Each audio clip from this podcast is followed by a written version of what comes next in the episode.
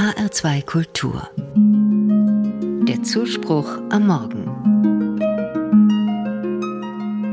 Timo Baumgartel ist Profifußballer. Mit seiner Mannschaft hat er gerade einen großen Erfolg errungen. Zum ersten Mal hat sich sein Verein Union Berlin für die Champions League qualifiziert. Nicht wenige sprechen von einem kleinen Fußballwunder. In der Stunde des Erfolgs hat sich Timo Baumgartel zu einem anderen Thema geäußert. Er sagt, viele Profis leiden unter psychischen Problemen. Viele verdrängen und verschweigen das. Es gibt viel stilles Leid in deutschen Fußballkabinen. Das will er ändern.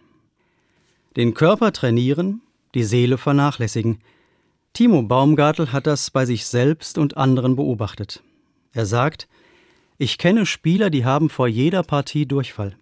Er selbst habe einen Tick entwickelt und eine halbe Stunde zum Anziehen seiner Fußballschuhe gebraucht. Erst durch eine Therapie habe er diesen Tick abstellen können.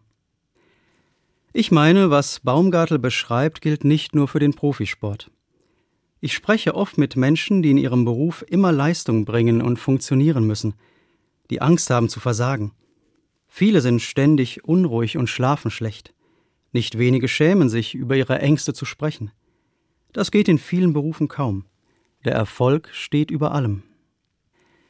Jesus hat einmal gesagt, was hilft es dem Menschen, wenn er die ganze Welt gewinnt und dabei doch Schaden an seiner Seele nimmt? Jesus hat gewusst, Körper und Seele gehören zusammen. Es tut nicht gut, sich ständig selbst zu überfordern und die Signale der Seele zu überhören. Seele und Körper gehören zusammen. Viele Menschen erfahren das in einer Krise, so wie der Profifußballer Timo Baumgartel. Im Frühjahr 2022 war bei ihm Hodenkrebs festgestellt worden. Ein Schock für ihn und seine Familie. Eine Chemotherapie hat ihm geholfen, wieder gesund zu werden. Mühsam und mit großem Willen kämpfte er sich zurück in die Fußballmannschaft. In dieser Zeit ist er sensibler geworden, hat gelernt, genauer auf die Signale seines Körpers und seiner Seele zu achten.